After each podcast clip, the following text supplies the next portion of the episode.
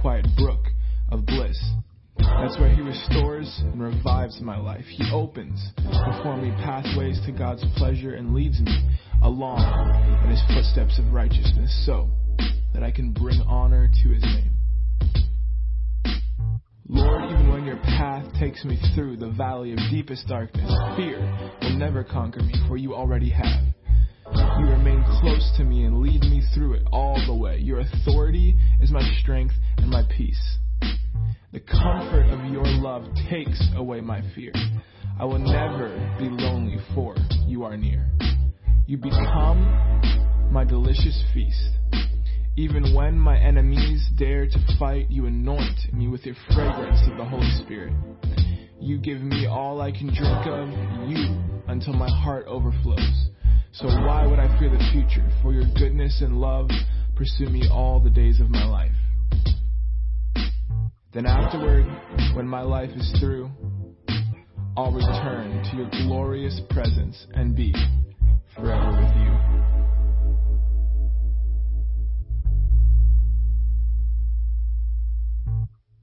The Lord is my best friend, my shepherd. I always have more than enough. He offers a resting place for me in His luxurious love. His tracks take me to an oasis of peace, the quiet brook of bliss. That's where He restores and revives my life. He opens before me pathways to God's pleasure and leads me along in His footsteps of righteousness so that I can bring honor to His name. Lord, even when your path takes me through the valley of deepest darkness, fear will never conquer me, for you already have. You remain close to me and lead me through it all the way. Your authority is my strength and my peace. The comfort of your love takes away my fear. I will never be lonely, for you are near. You become my delicious feast. Even when my enemies dare to fight, you anoint me with your fragrance of the Holy Spirit. You give me all I can drink of, you, until my heart overflows.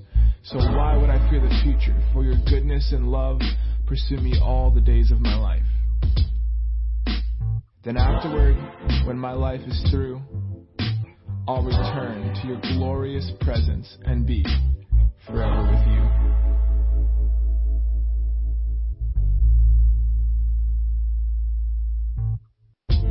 Lord is my best friend, my shepherd. I always have more than enough. He offers a resting place for me in His luxurious love. His tracks take me to an oasis of peace, the quiet brook of bliss. That's where He restores and revives my life. He opens before me pathways to God's pleasure and leads me along in His footsteps of righteousness so that I can bring honor to His name. Lord, even when your path takes me through the valley of deepest darkness, fear will never conquer me, for you already have. You remain close to me and lead me through it all the way. Your authority is my strength and my peace. The comfort of your love takes away my fear. I will never be lonely, for you are near. You become my delicious feast. Even when my enemies dare to fight, you anoint me with your fragrance of the Holy Spirit. You give me all I can drink of, you, until my heart overflows. So why would I fear the future? For your goodness and love pursue me all the days of my life. Then afterward, when my life is through, I'll return to your glorious presence and be forever with you.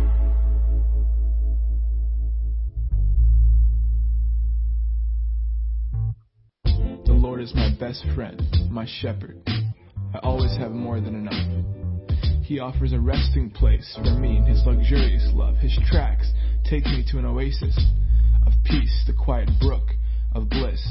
That's where He restores and revives my life. He opens before me pathways to God's pleasure and leads me along in His footsteps of righteousness so that I can bring honor to His name. Lord, even when your path takes me through the valley of deepest darkness, fear will never conquer me, for you already have. You remain close to me and lead me through it all the way. Your authority is my strength and my peace. The comfort of your love takes away my fear. I will never be lonely, for you are near. You become my delicious feast. Even when my enemies dare to fight, you anoint me with your fragrance of the Holy Spirit. You give me all I can drink of, you, until my heart overflows. So why would I fear the future? For your goodness and love pursue me all the days of my life.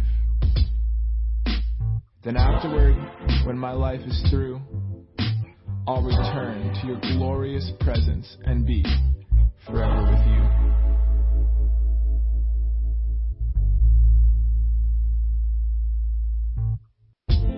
Is my best friend, my shepherd. I always have more than enough. He offers a resting place for me in his luxurious love. His tracks take me to an oasis of peace, the quiet brook of bliss. That's where He restores and revives my life. He opens before me pathways to God's pleasure and leads me along in His footsteps of righteousness so that I can bring honor to His name. Lord, even when your path takes me through the valley of deepest darkness, fear will never conquer me, for you already have. You remain. Good morning, everybody. I want to welcome you to Victory Christian Fellowship today.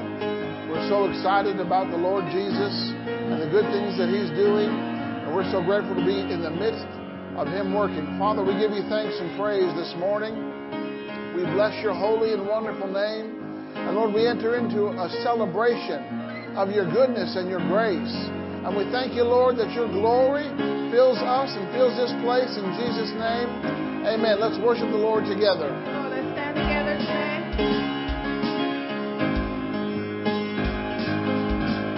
I'm gonna dance and praise Him. It doesn't matter what comes my way. The greater one lives inside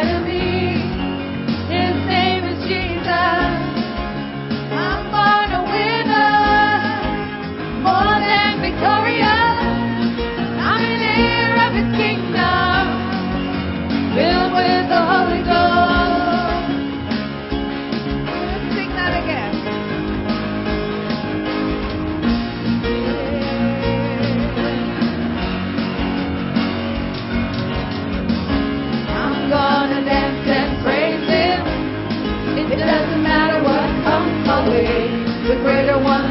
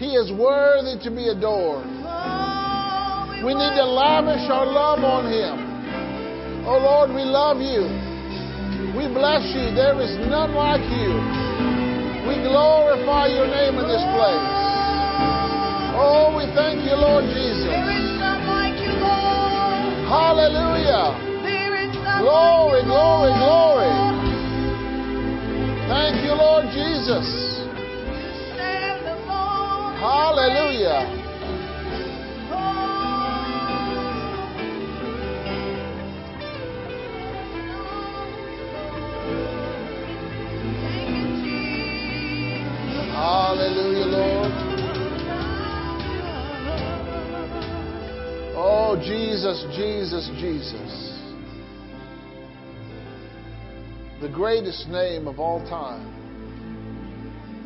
the most highly exalted and highly decorated and highly lifted up name. We're so grateful for your name. And Lord, we thank you that you speak to us.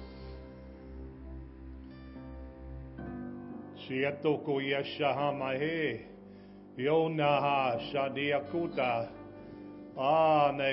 Yakuna Shahi O shananea, kia kiokuna, shamama, yeah, kia shamamai, yeah. My love is made manifest to you. When my blood was shed on Calvary, I poured out my love for you. My love will pick you up when you're down. My love will fill you when you're empty or running low. My love will constantly encourage you. My love will keep you and bring you to where you need to be. Hallelujah. Thank you, Lord. Just want you to stretch forth your hand to our worship team. We just want to bless them. Father, we're so grateful and thankful for this signature worship team. We thank you, Lord, for your goodness and your grace upon them. Thank you, Lord, that you bring your glory through them. Lord, you touch us through them. And we just bless them this morning. And we give you the praise and the honor and the glory, Lord, for your worship, for these instruments and these singers. They sing songs that stir up the glory of God. And we bless them in Jesus' name. Amen. Amen. Well, you may have your seats. Hallelujah. Glory to God. It's a season of celebration. We celebrate the greatest event of all time. That's the birth of Jesus. Hallelujah. We're just so glad that you're here this morning. And we just love having a good time with God together. Amen. All right, you ready to speak the word with the authority of Jesus? Let's make our confession. Our Heavenly Father has given to us another comforter to comfort us, encourage us, and strengthen us. He helps us to stay on God's course. God's Holy Spirit abides with us forever. He is our advocate of truth and our divine tutor to guide us in life. We have the Spirit of wisdom who teaches us all things. He is eternal. He was involved in creation and he knows all things. We are learning great things from him. The Holy Spirit is our personal powerhouse who abides within us and overshadows us. Through him we can boldly testify how good our Father God is. We welcome and receive help in all things through the Holy Spirit. He helps us solve problems, find solutions, and outsmart all enemies to give us victory in life. The Holy Spirit is our greatest ally who stands for righteousness, holiness, and truth. He always glorifies and honors the Lord Jesus and His kingdom. God's Spirit unveils and reveals to us what is ours. He provides us with special abilities and extraordinary power through divine grace. At Victory, our vision is to reach out beyond our walls with the message of salvation, hope, and inheritance. To proclaim the uncompromising Word of God, to build a strong body of believers, and to encourage relationships in a loving atmosphere. We activate God's Word to go into all the world and preach the gospel to every creature. At Victory Christian Fellowship, we are inheriting God's promises and experiencing their benefits. Amen. Amen. Good morning. Melissa's joining me today. We are the double, double, double, double. Okay, so first, I woke up this morning with this phrase I want to share after worship here. Um, design alignment, the lion of the tribe of Judah.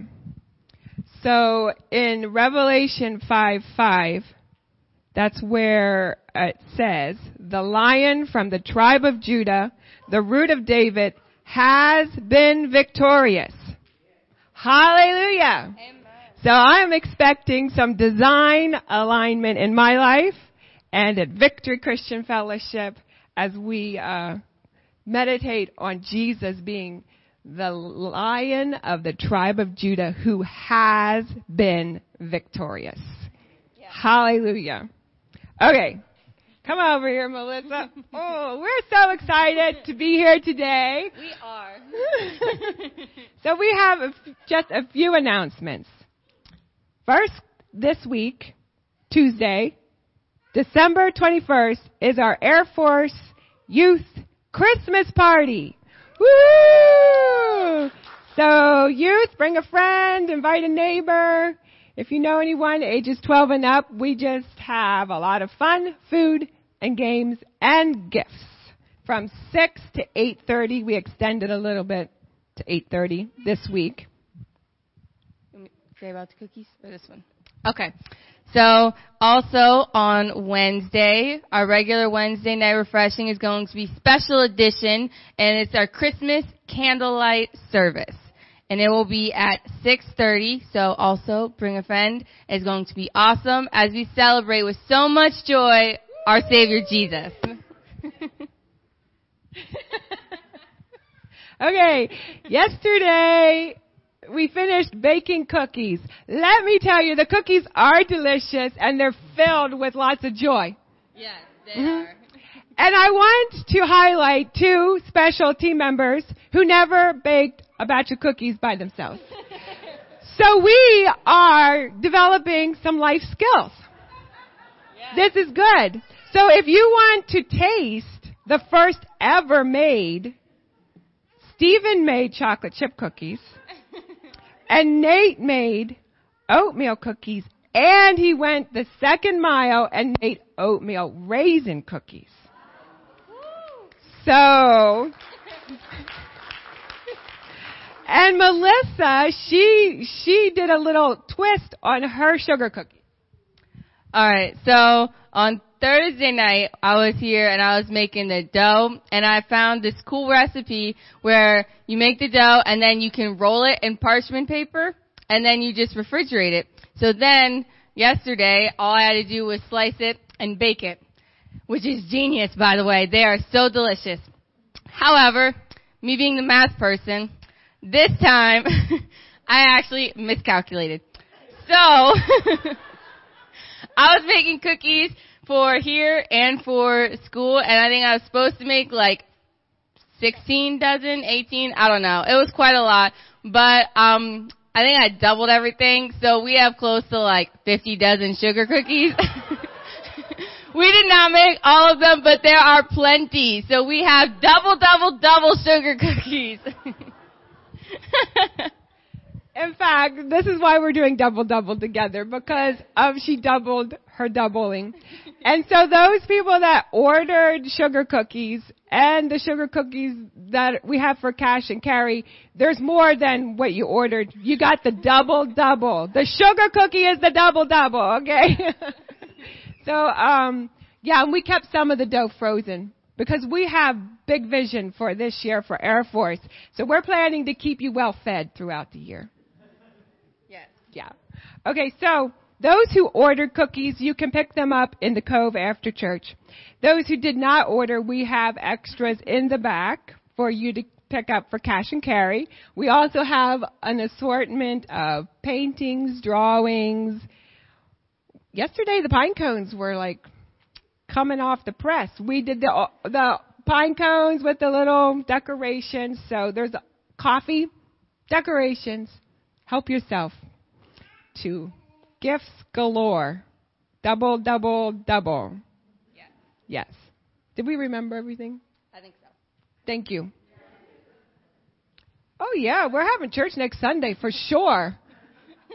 if there wasn't church, I'd be here and you could join me because. We are celebrating. The celebrating of Jesus is going to increase like exponential. We'll just like, just, it's like a rocket. Yes. Like when you're in a rocket, you're not like calculating like how much you've increased or how fast you're going. You're just going. Yep. So we're going celebrating. Hallelujah. Thank you.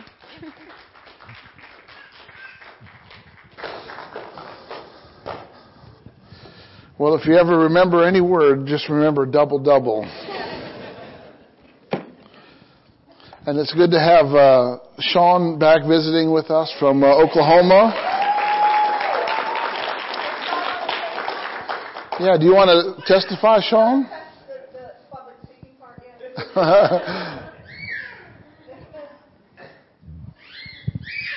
Yeah, me and Gabe left um, here five months ago, and we've been in Rhema for four months now. And then we are also doing another college to get our business degree, so we've been staying very busy. But we were prepared by this church to just go and do what we need to do, go where we need to go. We went halfway across the country, and God's just doing great things. We've gone through almost half of our classes for the first year for Rhema, and we've just learned so much, and we've we've gotten reinforced in so many things that we, we're taught here that they're teaching at Rhema, and it just confirms so much that what God's doing in our lives and what He can do. It's just really great. Amen. Hallelujah.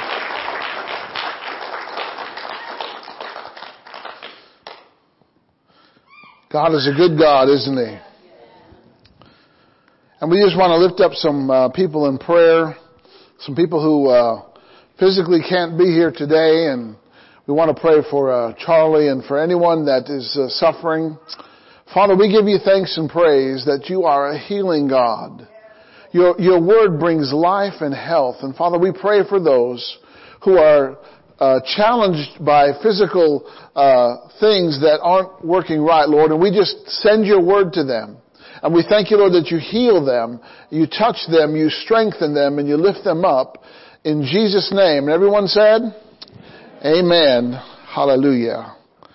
Want to just uh, share something from uh, Proverbs uh, chapter 11 before we dismiss our kids. I'm getting there. Hallelujah. Proverbs chapter 11. Glory to God. Oop. All right.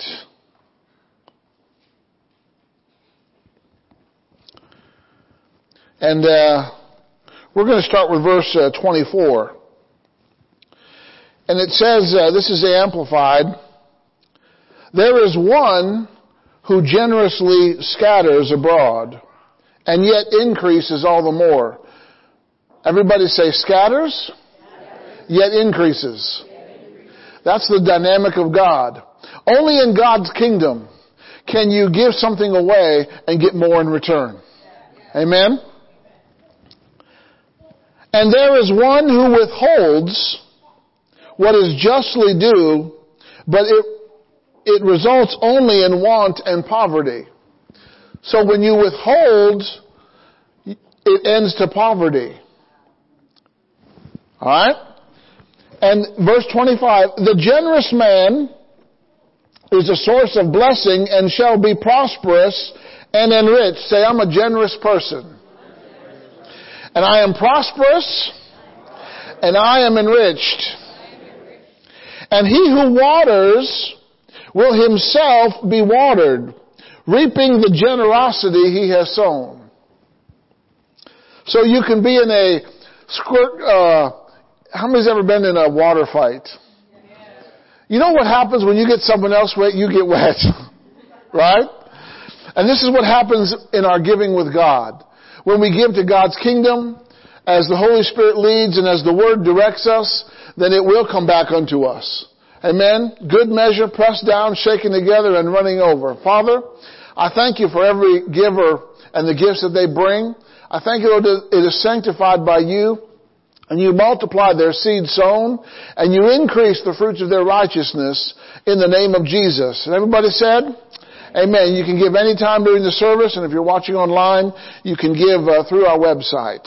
All right, we have amazing kids, and we have amazing teachers and we love both our kids and our teachers, and we want to dismiss your, our kids right now to their class. Kids, live in faith every day. Experience the presence of God. Hallelujah. Glory to God.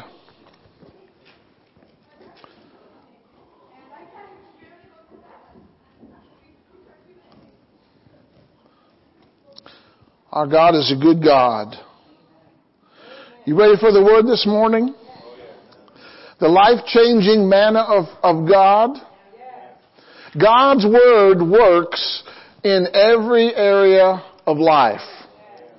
And when we, when we work God's word and believe what it says, it'll work for us just like it works for Jesus. Amen? And I want you to turn uh, this morning to Psalm 36. Psalm 36. And uh, we're going to look at some things here. We're still, this will be our last week about the generosity of God. And um, our God is, He's not too good to be true. He is really that good. He is better than we could ever imagine. Because our God is able to do exceeding abundantly above all that we could ask or think. Think about that. You could ask for a lot of things, couldn't you? You could think of a lot of things, but God can exceed all those. And He is that good. And in Psalm 36, starting with verse 5, it says, Your mercy, O Lord, is in the heavens, and your faithfulness reaches unto the clouds. What does that say? There's no limit to his faithfulness.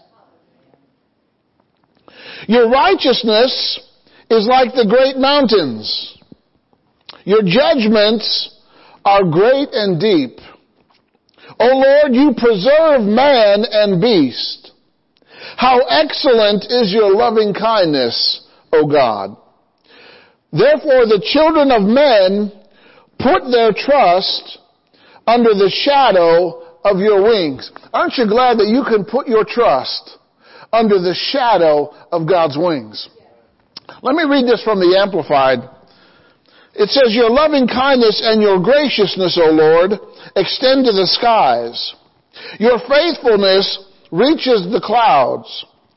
God's goodness, loving kindness, and faithfulness work together not only to overthrow, uh, oh no, that's something else. Never mind. Sorry about that. But with, how many believe that God is good? He's so good that He gave us a Son. He gave us a way of salvation. He gave us a way of victory. He gave us a way of truth.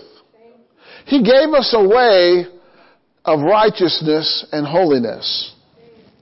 Amen? Are you excited about God's goodness? And you know, we see God's goodness, His, His, His generosity and His goodness, His faithfulness, His love, His kindness, His wisdom and His power and His provision. And, uh, today I want you to, there are three things that God did and does. Number one, He orchestrates. Number two, He communicates. And number three, He protects. And this is what we see in the story of His Son coming to this earth. This was God's divine orchestration. You know, when you think of an orchestra, what do you think of? You think of instruments, right? You got the wind section, you got the brass section, you got the percussion section, right? And you have someone who's called the conductor. And he stands there with his little stick, he goes tap, tap, tap, tap, right? And he puts his arms and he, and he, he, he sets the pace or the rhythm. Who's our conductor? It's the Holy Ghost. Right? And we are all instruments in God's hands.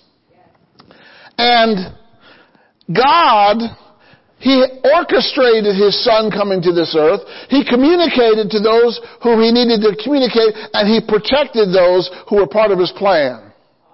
Right? We're going to see that in the Christmas story. I want you to turn to Psalm 21. Psalm 21. Hallelujah. And we're going to look at uh, verses 4 to 8. Psalm 21, verse 4. He asked life of thee, and you gave it to him. Whoo! Let's just stop there. How many asked life for God? Did He give us life? He not only gave us life, He resuscitated us. He brought us up from the death, right? Or from, from the dead pit. So, if you want life, all you gotta do is ask. And length, even length of days forever and ever. Verse 5, His glory is great in your salvation honor and majesty have you laid upon him. For you have made him most blessed forever. You have made him exceeding glad with your countenance or your presence. For the king trusts in the Lord, and through the mercy of the Most High, he shall not be moved. Your hand shall find out all your enemies. Your right hand shall find out all those who hate you. Alright? Go to Psalm 23. Psalm 23 and verse 6. This is a statement of facts and truth.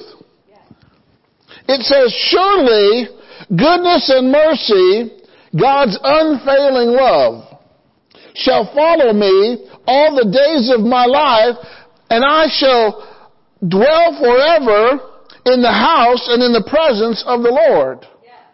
Who's following you? Goodness and mercy. God's faithfulness, God's loving kindness, God's love. Amen. It's following you. Who's he following? Those who are connected to God's house. Right? If you want goodness and mercy to keep following you, stay connected. Don't get disconnected. Amen? Alright, Psalm 25 verse 10.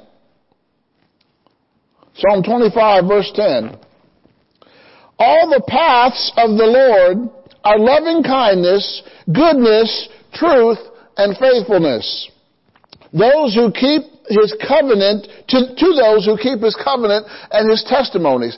Listen, if you're going to follow God, you're going to encounter goodness.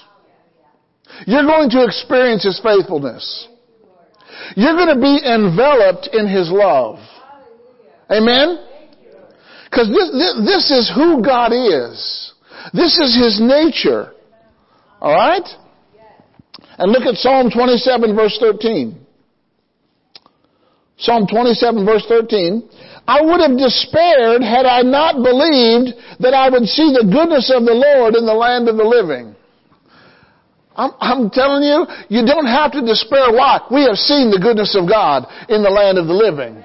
Amen. What's the land of the living? It's the resurrection of Jesus Christ. And we can walk in that each and every day of our lives.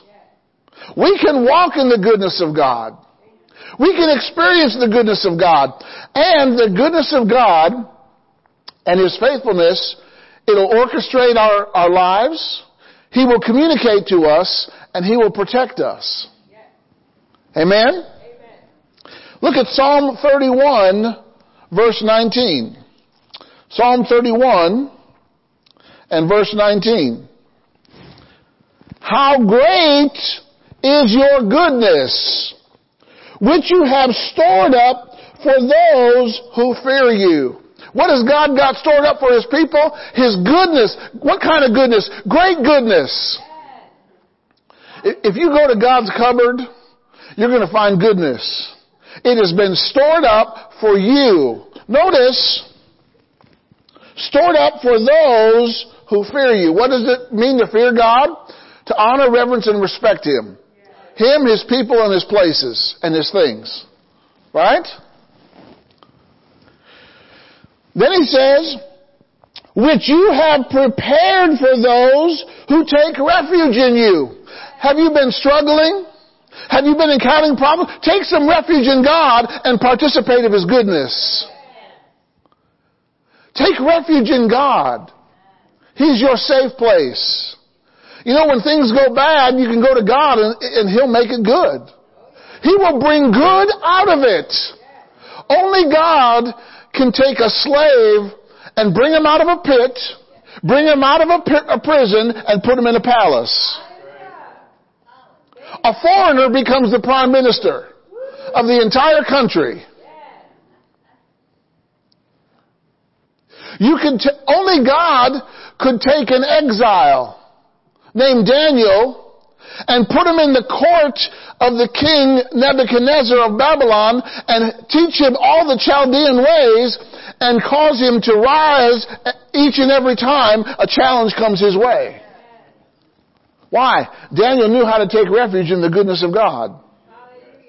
When Daniel didn't have an answer to solve a problem that he was facing, he prayed and God showed him the solution. Hallelujah. Alright, verse 20. In the secret place of your presence, you hide them from the plots and the conspiracies of man. That's his protection.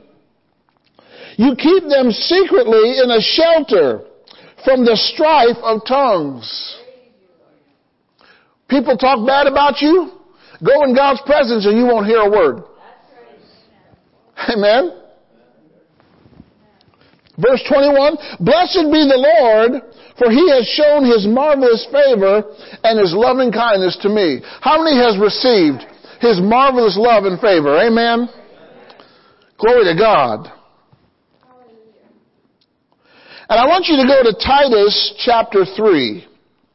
Titus chapter 3 in the New Testament. Hallelujah. What are we doing? We're setting you up. Our God is good.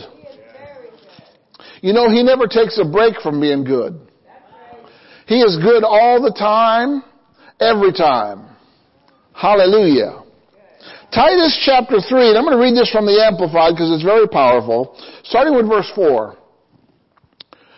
When the goodness and kindness of our God, our Savior, and His love for mankind appeared. When did it appear? It appeared when Jesus was born. Amen? Amen? The goodness and the kindness of God. God wrapped His love in a person named Jesus. It was the Word made flesh. Right? He says, the man, Jesus Christ. Verse 5. He saved us not because of any works of righteousness that we have done. You haven't been saved by what you do. You've been saved because you put your trust in Him. We can't buy it, we can't earn it, but we can have faith for it. But because of His own compassion and mercy, by the cleansing of the new birth and renewing of the Holy Spirit, whom He poured out richly upon us through Jesus Christ our Savior. How does God pour out His love richly to us? Lavishly. Abundantly. There's more than enough love of God to go around. There's more than enough goodness to go, uh, to, uh, of God to go around. Amen? God's goodness can fill all of our needs, wants, and desires and still have plenty left over. Never think that your thing is too small or too big for God. Is anything too hard for God? No, He's concerned about the little things and He's concerned about the big things and He can take care of them both. Amen? Amen. Then He says this in uh, verse uh, 6, whom He poured out richly upon us through Jesus Christ our Savior so that we would be justified by His compassionate universe undeserved grace and that we would be acknowledged as acceptable to Him. Say, I am acceptable to God. When you accepted Jesus, you became as righteous as He is. You became just like Him. You've taken on His nature. Hallelujah. And He says, and we have been made heirs of eternal life. I love that part. In according, according to our hope. Amen? So can you see how good God is? So God, He has always been orchestrating and designing His plan for us and for the world just like he did in the Christmas story. What does it mean to orchestrate? It means to arrange. It means to coordinate. It means to organize and to plan. Amen? God wants to arrange or combine things for your utmost victory. But as we see in the Christmas story, People have to be willing to participate with God. God did not force Mary to become pregnant. She received His word and chose to become pregnant. What if Mary would have said no? God would have had to find someone else.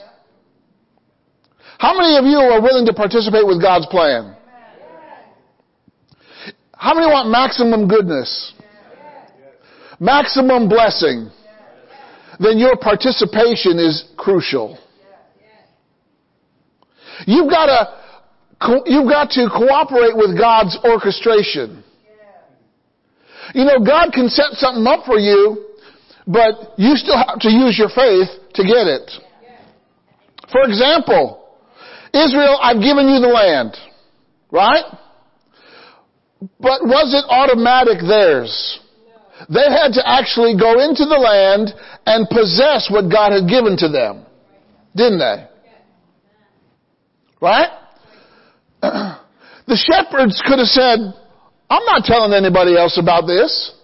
But they did. Why? They chose to participate to the orchestration of God.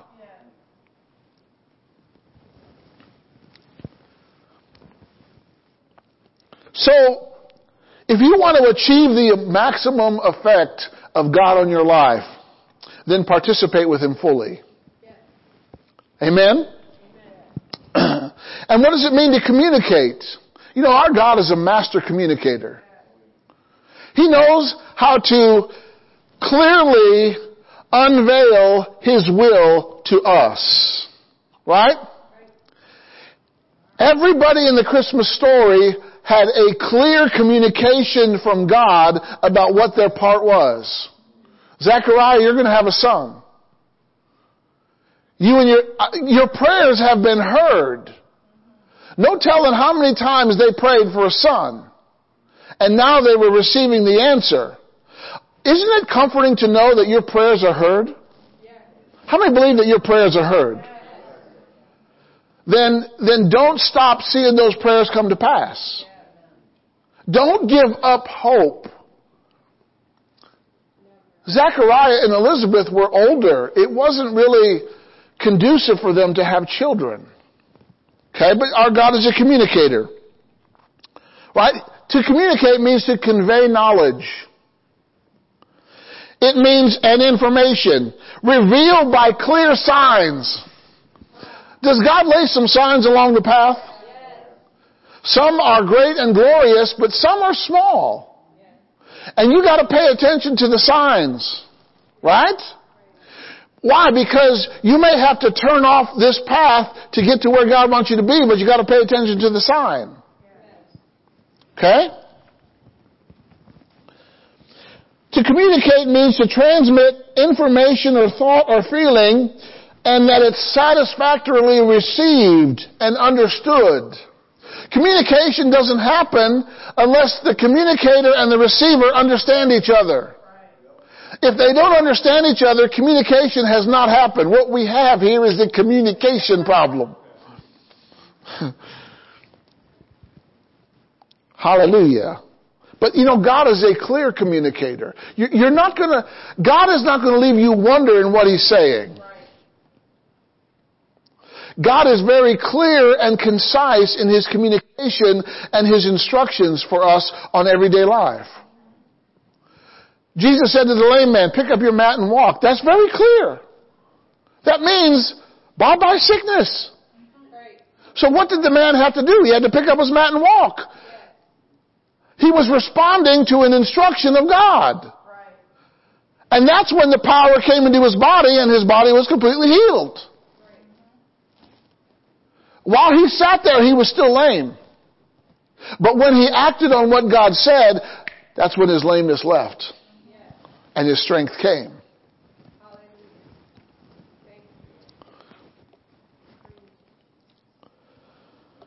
Communication is to engage in an exchange. You know, God wants to exchange some things with us.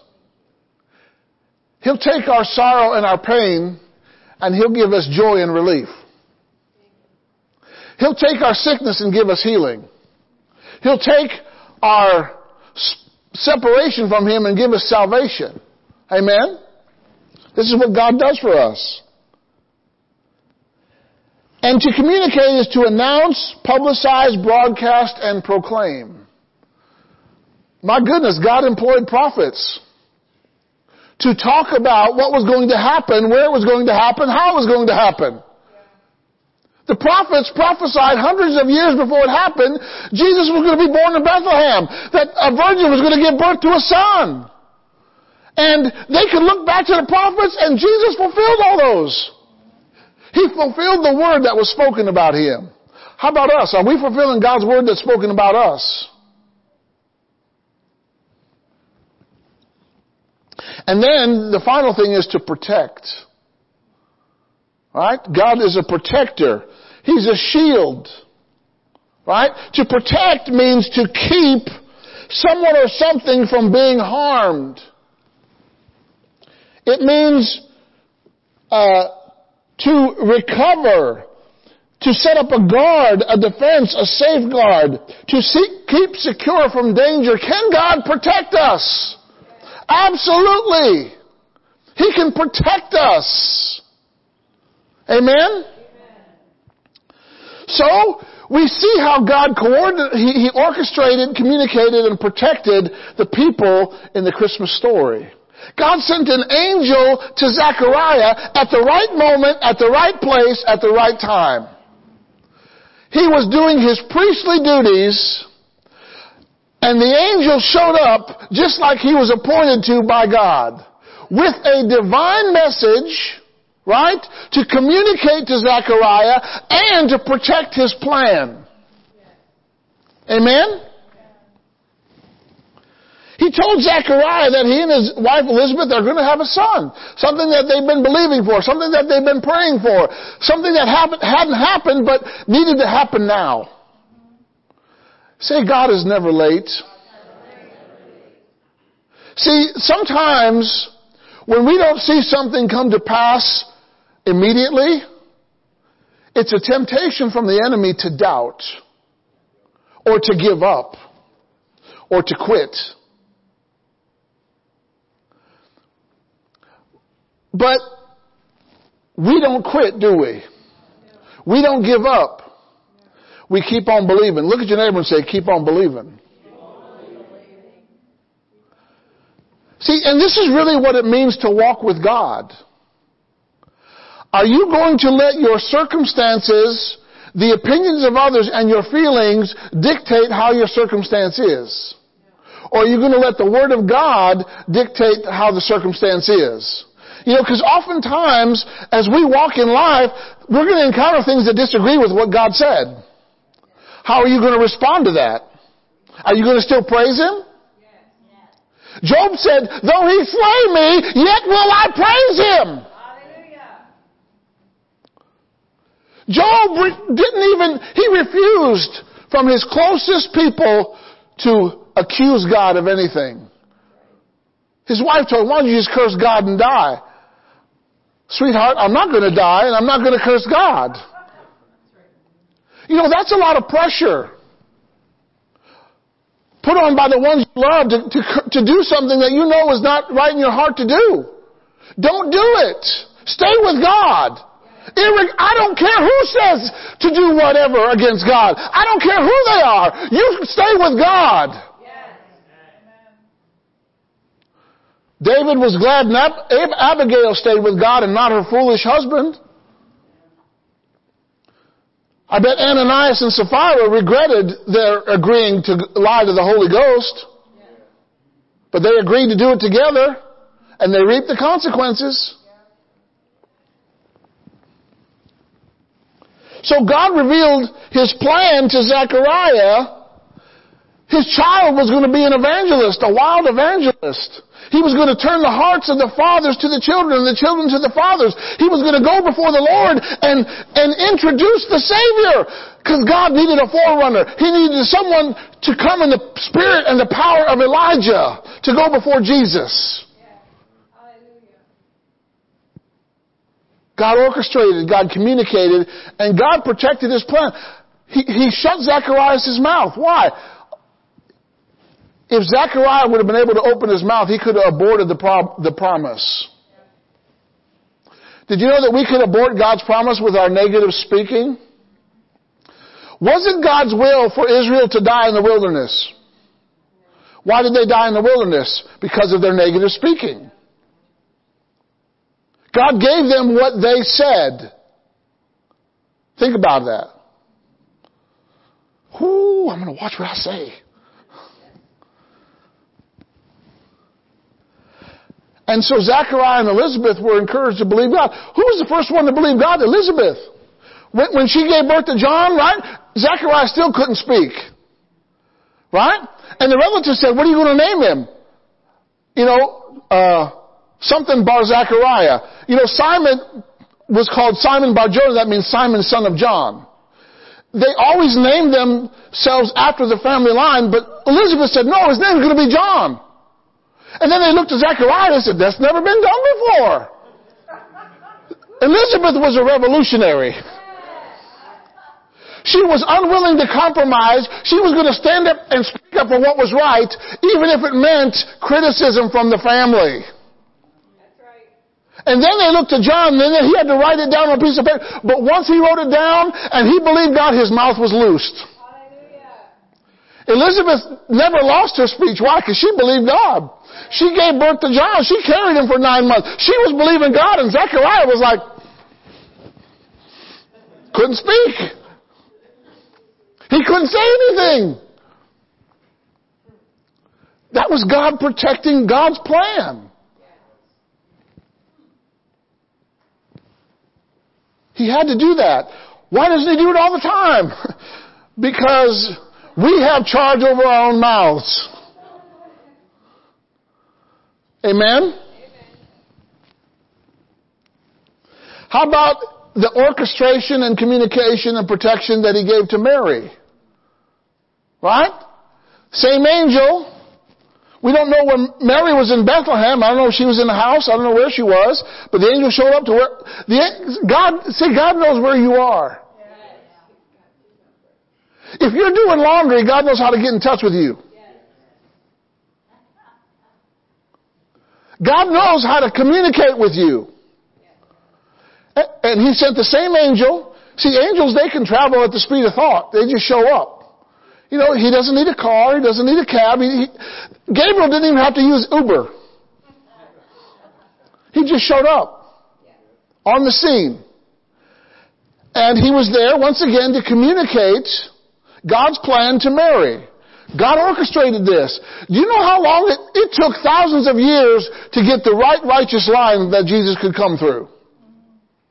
That's called orchestration. God was orchestrating all this. All these people had to agree with God throughout the ages. And when it, when, when it came to Noah, how many people were there? Eight. Eight people agreed with God. How many know if eight people can agree with God, they can change the world? So I don't know about you, I'm going to agree with God. So, Gabriel revealed the plan to Mary. You're going to have a son. Really? I haven't known a man. How's that going to happen? Oh, the power of the Holy Ghost. Woo! God's got a power to bring His plan to pass. You want to participate with His power? Listen to Wednesday's message. Be it unto me. Right? Three, four simple words. So the, the birth of Jesus was supernatural, miraculous, and wonderful. It had never been done before, nor will it ever be done again, but God needed it to be done that way. Why? Because every human's blood was polluted by sin, and he needed someone with some pure blood. Oh, Jesus is a purebred. He's a purebred. We come from a champion line. We can trace our pedigree back to victory, back to increase, back to health, back to wholeness. We come from a good line. And we have His DNA in us.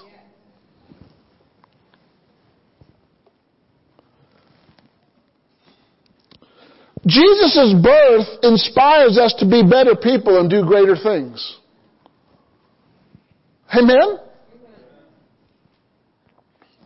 Do you know that Mary, she would often keep things in her heart that was said to her that she heard. And, you know, Mary was one of the ones at the day of Pentecost who got filled with the Holy Spirit with everybody else. She was one of the 120. She was at the cross. She saw her son get pierced. But she kept following God. She, she never stopped. Why? Because God had orchestrated, communicated, and protected her. Amen? Mary was all in and she was ready, willing, and able to do God's will. Whatever it is you say, God, I'm in. How many are in? No matter what he says. No matter how radical you think it is, no matter how illogical, get the Spock spirit out of you. That's highly illogical. It doesn't matter if it's illogical. It's supernatural. Think about it. If God told you to sell your house tomorrow, would you? And, and do whatever He tells you to do with it. That's radical, isn't it? But if you know God's voice and you know what He's saying, you gotta do it. Right? Cause why? That's what brings the blessing. See, in the Christmas story, did God force Zechariah? Did he force Elizabeth? Did he force Mary? Did he force uh, uh, Joseph to, to marry or no? He gave them the option. He said, this is the plan. I'm communicating it to you. Now what you going to do? Look at your neighbor and say, what you going to do? Mary was all in. Right? Now, God will even deal with your doubts. Joseph, he didn't know what was going on. All he knew was his fiancee was pregnant. And that stirred up some emotion. But Joseph was an honorable man, wasn't he? He said, I'm, I'm going to put her away silently. Because he didn't want to shame Mary. He loved Mary. But then God said, no, no, that's not my plan. You marry the girl. Right? What did God do? He showed up in a dream. Joseph went to sleep and he was taking a nap, probably snoring. And the angel comes in the dream and reveals, communicates, orchestrates, and, and protects Joseph about the place that Joseph, the thing that's in Mary is of the Holy Ghost. It's a holy thing. Don't be afraid to take her as your wife. He said, okay. Then he took her as his wife. He did what the angel said to do. Amen? He cooperated. He allowed God to orchestrate it. He allowed God to communicate it, and he received the protection of it. God protected the marriage. He protected the scandal that would have been caused had he did what he wanted to do in the natural. Joseph had to marry Mary. And once the Lord told him, he was good. I'm good. Amen? He didn't question God. And you know, for nine months, they didn't consummate the marriage. He honored God with that. He, he, he, he made sure that Mary was protected, kept safe, right? Say, I'm not going to interfere with God's plan. You don't need to create an Ishmael. Because if you create an Ishmael, you'll be dealing with it for a long time.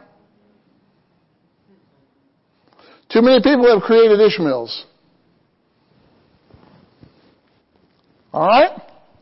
Look at, and, and Matthew 122, it says, all this happened in order to fulfill what the Lord had spoken through the prophets. God is a fulfiller of His Word. God is true to His Word. Everything He says, He does. Everything He does, He says. You cannot separate God from His Word. Everything that happened in this story was to fulfill what was spoken already. Hallelujah. And then, after Jesus was born, God protected Mary and Joseph. He said, Herod's gonna, wants to kill the baby. Get out of town. Go to Egypt. That's protection.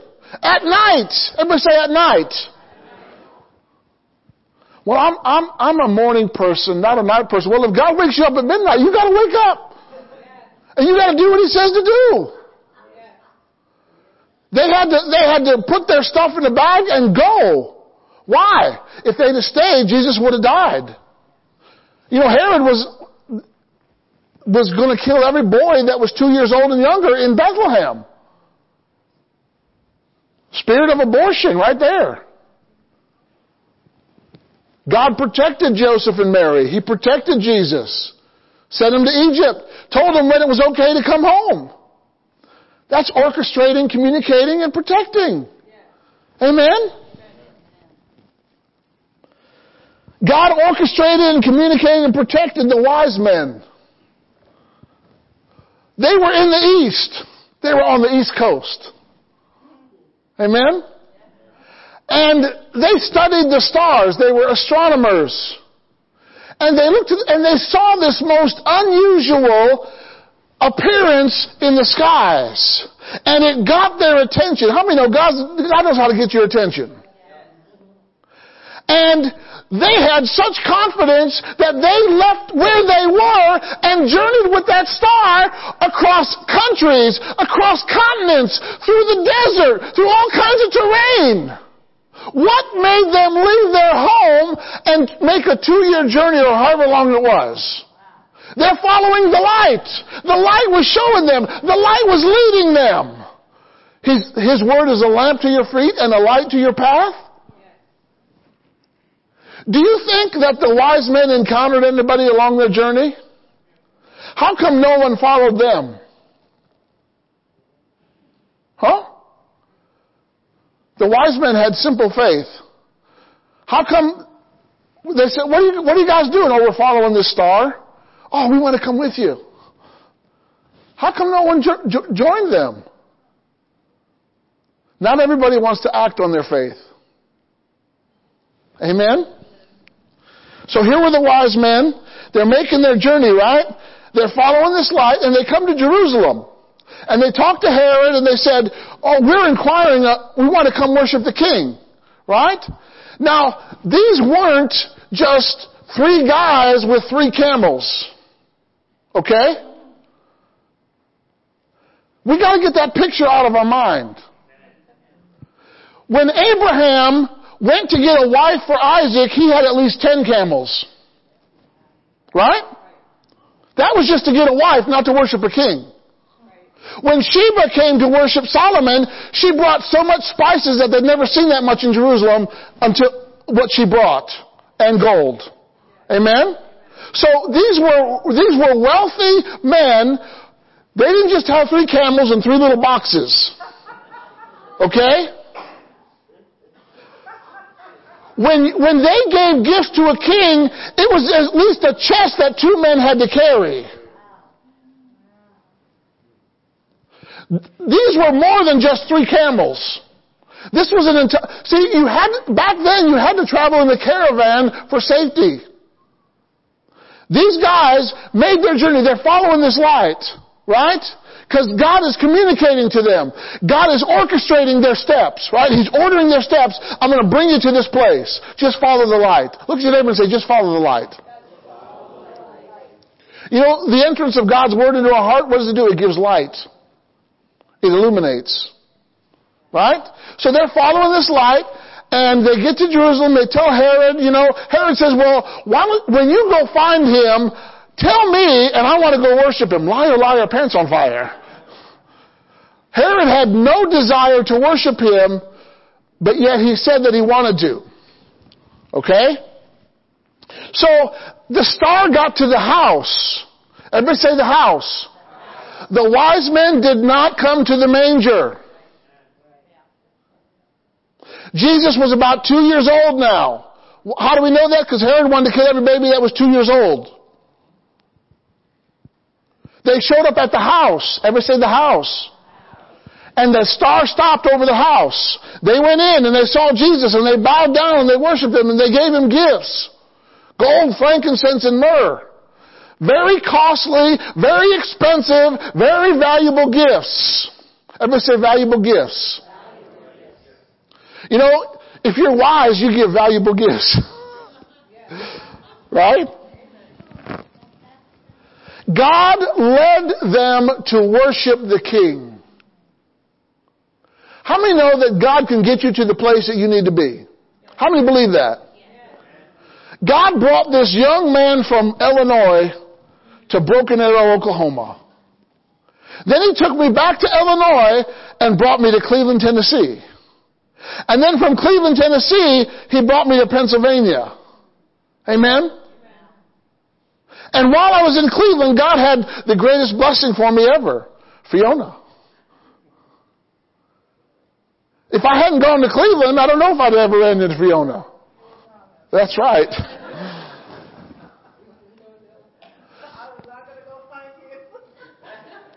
So, you know in the story of Abraham when God told him to offer Isaac, right? And he's going on the journey. He, he actually woke up early and got ready and God says, I'm going to show you the place where you need to go. Right? Could you, could you leave your house not knowing where you're going to go but trusting God to show you? You know, Abraham, the Bible says in Hebrews 11 that he looked for a city whose builder and maker was God. So here's Abraham. He's going, right? He gets, he sees the place and he tells his servants, you stay here, me and the lad are going to go worship and me and the lad are going to return. Everybody say going to return. That's faith talking. He knew what God said. God said to offer him, but Isaac, or Abraham knew he was going to come back with Isaac no matter what. So, they get to Mount Moriah, which is the same place where Solomon built the temple, which is the same place where Jesus was crucified. You talk about orchestrating. Not only does God orchestrate your life, He orchestrates the ages.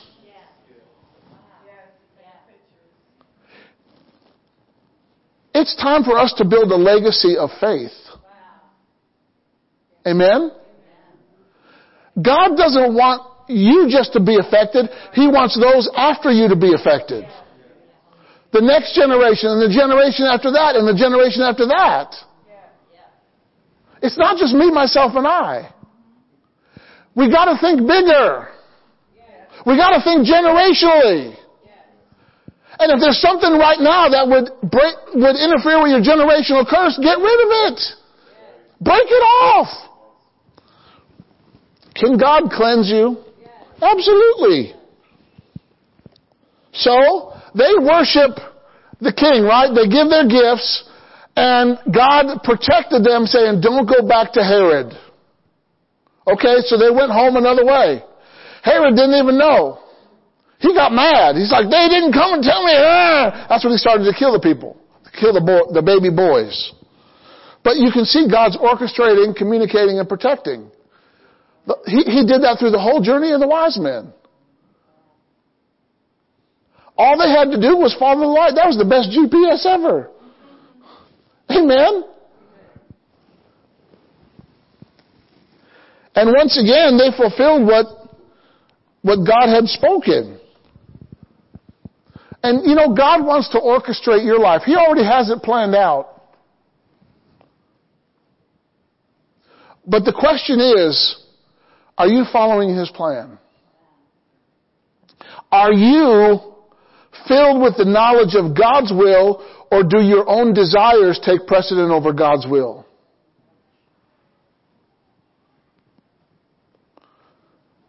Every one of us has desires, dreams, and we gotta check those with God to see if they're His.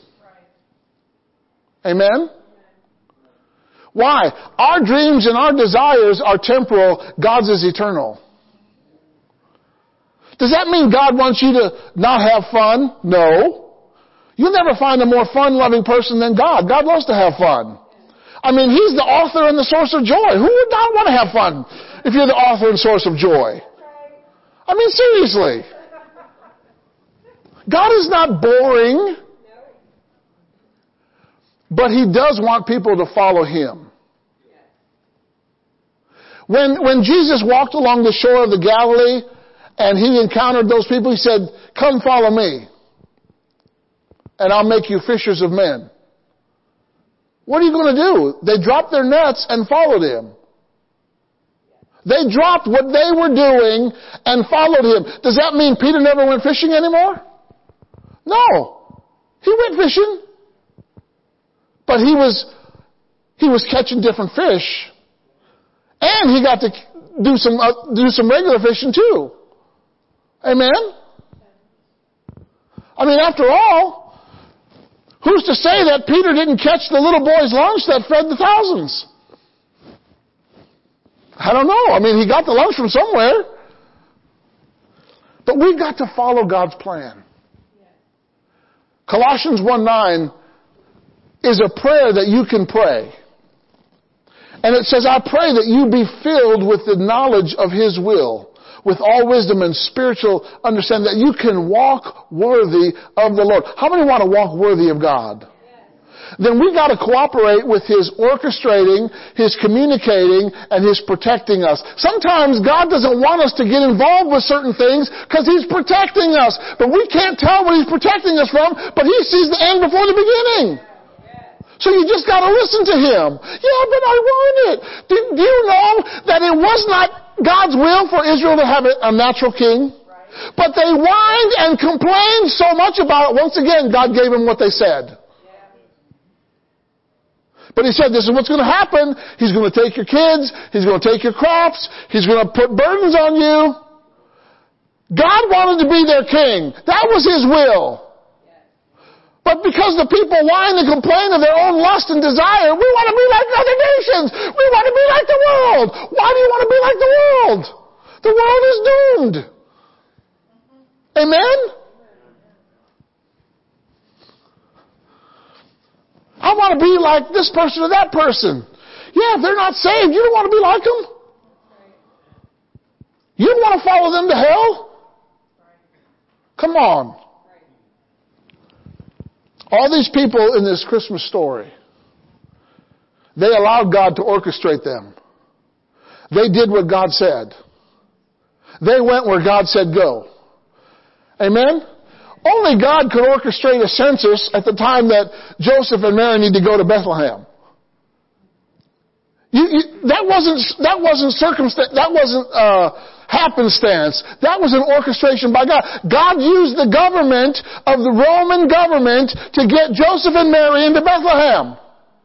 Because they needed to be there. Why? Because God said in His Word that a baby's going to be born in Bethlehem. So she needed to be pregnant going to Bethlehem. About to give birth going to Bethlehem. God needed a man in Egypt. So he brought Joseph to Egypt. Yeah, but Joseph got there because he was a slave. Who cares how he got there? Just the point that he got there. So many times we get focused on the process by which God got us to where we need to be. And we just need to rejoice on where God wants us to be. Amen? God needed someone in Egypt. Does it matter how he got there? He needed someone in Egypt who would listen to his voice, orchestrate, who would listen to his communication, and who would follow his protection. And, and do you realize because Joseph was in Egypt at the time that he was, that God was able to save his people? Amen. Because we see that Joseph testified, God brought me here to say, what you did was evil, but God brought good out of it. Say, God brought good out of it. See, when you're following God's plan, no matter what bad things may happen, God will bring you through. God will bring you out. Amen? You're not going to stay in the bad things. Those bad things are just going to be temporal, but God's will is going to be eternal. Get your eyes off the bad things. Put your eyes on the good things. Amen?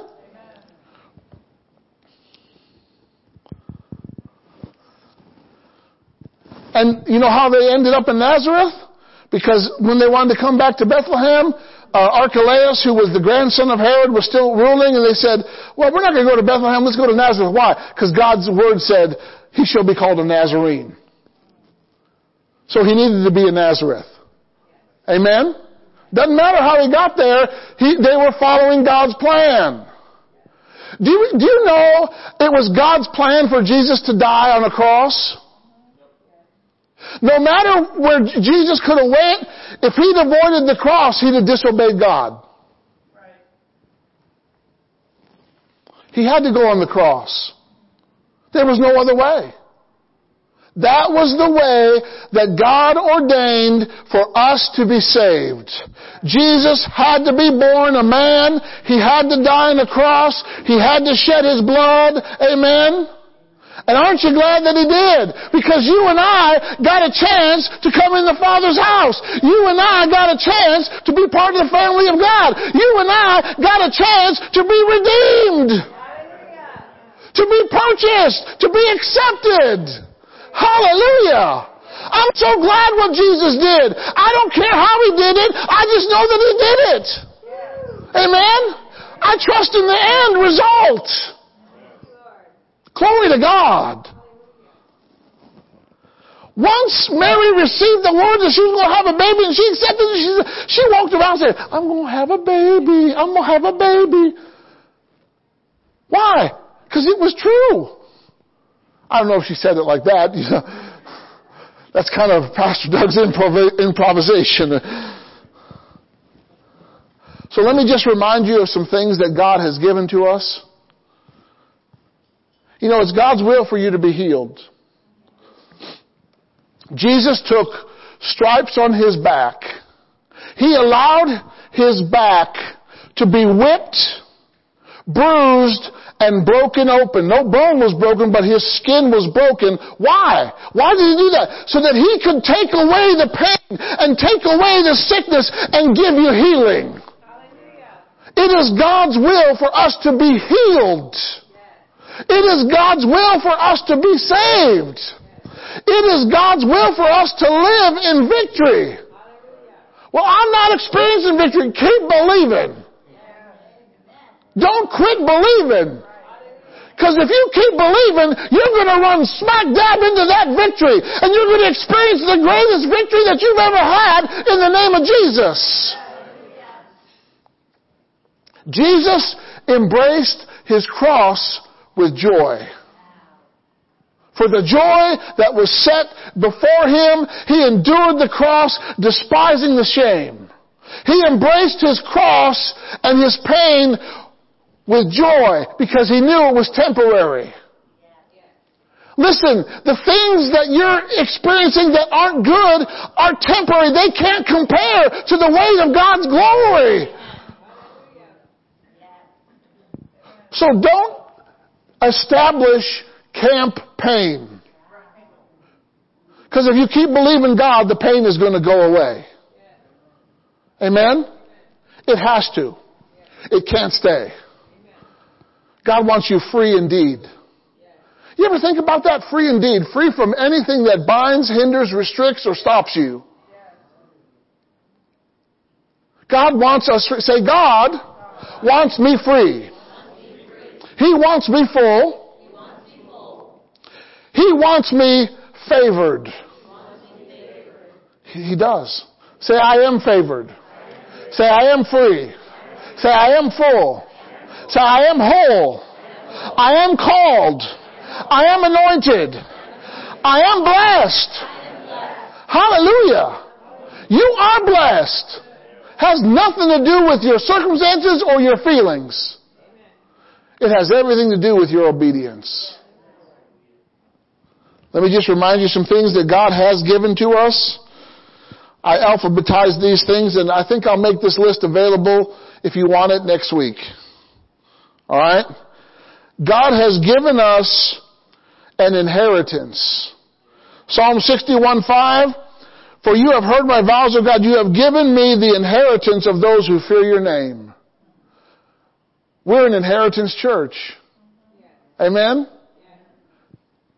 We've been inheriting God's promises and experiencing their benefits together for going on 20 years now.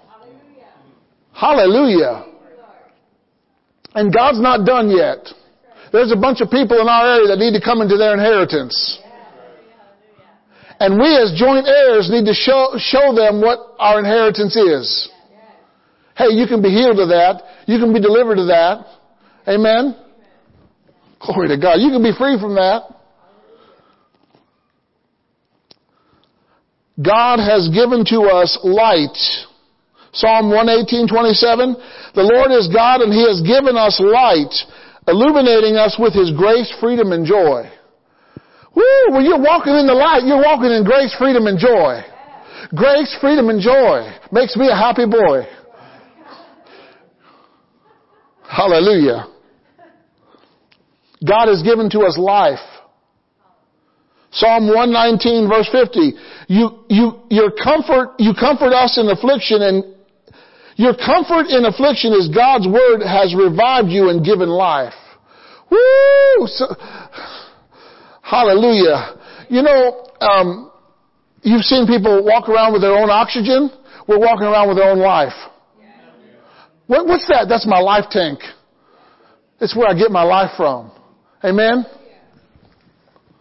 These are things specifically in the Bible that God has given to us. Those, those, that phrase has given to us are in these scriptures. God has given to us power, love, and a sound mind. You do not have a spirit of fear, 2 Timothy 1 7. God did not give you a spirit of fear, but He gave you, He has given to us a spirit of love, power, and sound mind. Hallelujah. Love, power, and sound mind trump fear. Fear may come at you, but love, power, and sound mind resists it. So, in other words, you beat fear three times. You got three times the victory over fear. Love, power, and sound mind. God has given to us rest. Aren't you glad? How many appreciate rest? So uh, Exodus 16, 28 and 29. See, the Lord has given you the Sabbath. He gives you the bread for two days on the sixth day. So the Sabbath is rest. Amen? God has given us a return on our giving. How many want a return on your giving?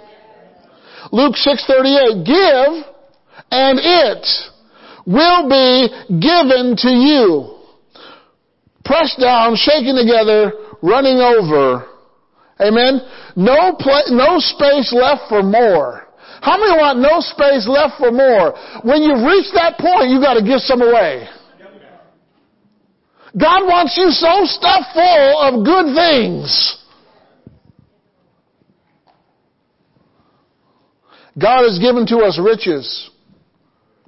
Solomon asked for wisdom, and God says, I'm going to give you wisdom, plus I'm going to give you something that you didn't ask for, riches and honor. God giving us riches. He became poor so that we become rich. Rich is a Bible word. Amen? God has given to us salvation. Psalm 18 verse 35. You have also given me the shield of your salvation. Your right hand upholds me and sustains me. Your gentleness makes me great. Hallelujah. How many are made great by God's gentleness? Glory to God. And God has given us unveiling mysteries. Mark 4:11 He said to them the mystery of the kingdom of God has been given to you. If the mystery's been given to you, is it a mystery anymore? No, God works in mysterious ways. Yeah, but we know the mysteries. It might be a mystery to you, but not to us. Amen? Aren't you glad we serve a good God? We serve a generous God. We serve a great God. He loves you. He's faithful to you. He's good to you. He's kind to you. He'll never stop. No, no, no, never stop. Never stop. Never, ever, ever stop. Right? He'll give you double, double, triple, triple, quadruple, quadruple. Amen? God will always give us more. Amen? So how many of you this morning, you came here and you, and you, God, do you know that God orchestrated you to be here today? Oh, I just walked in. No, you didn't. God was ordering your steps. Oh, I just stumbled across VCF. No, you didn't. God brought you here for a reason. He orchestrated you to be here, especially you guys to be here today. You that are watching, God orchestrated this. And God has been communicating to you. He's been communicating how good He is, how wonderful He is, how incredible He is, how awesome He is. Amen? And God promises to protect you. He will protect you from loss. He will protect you from evil. He will protect you from harm. Amen. We have got to uh, get our protection by faith. Every morning when I when I bring Josiah to school, I pray protection over him. Why? We live in a dangerous world. The other day, there was you know, Derry Township responded to a, a threat that was on TikTok and they had seven police cars at the schools taking vigilant, vigilant watch. Amen? You better pray protection in this world. Glory to God. So you came in here today because God orchestrated you to be here. He wants to meet that need. He wants to give you what you want. And He wants to fulfill that desire in you whatever it may be. Amen? If you're ready to receive that this morning, if you have a desire, a want, or a need in your life, I want you to come up here right now. And God is going to meet you where you are. Amen? Because He is good. Just come and put your faith in the goodness of God.